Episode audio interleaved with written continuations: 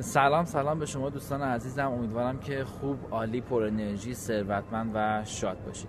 دوستان عزیزم لطفا یک سری از مسائلی که احساس می‌کنید بهتون کمکی نمی‌کنه در جهت رسیدن به اون چیزی که می‌خواید برای خودتون تو زندگی ممنوع کنید. مثلا چی؟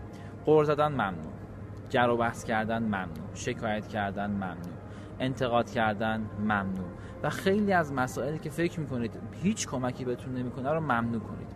و زمانی که این کارا رو ممنوع می‌کنید تو زندگیتون به اصطلاح نشتی انرژیتون رو می‌گیرید اون انرژی که سیو میشه تبدیل میشه به عشق تبدیل میشه به ثروت تبدیل میشه به حال خوب تبدیل میشه به خیلی از مسائلی که در جهت رسیدن به اون چیزی که می‌خواید شما رو نزدیکتر می‌کنن.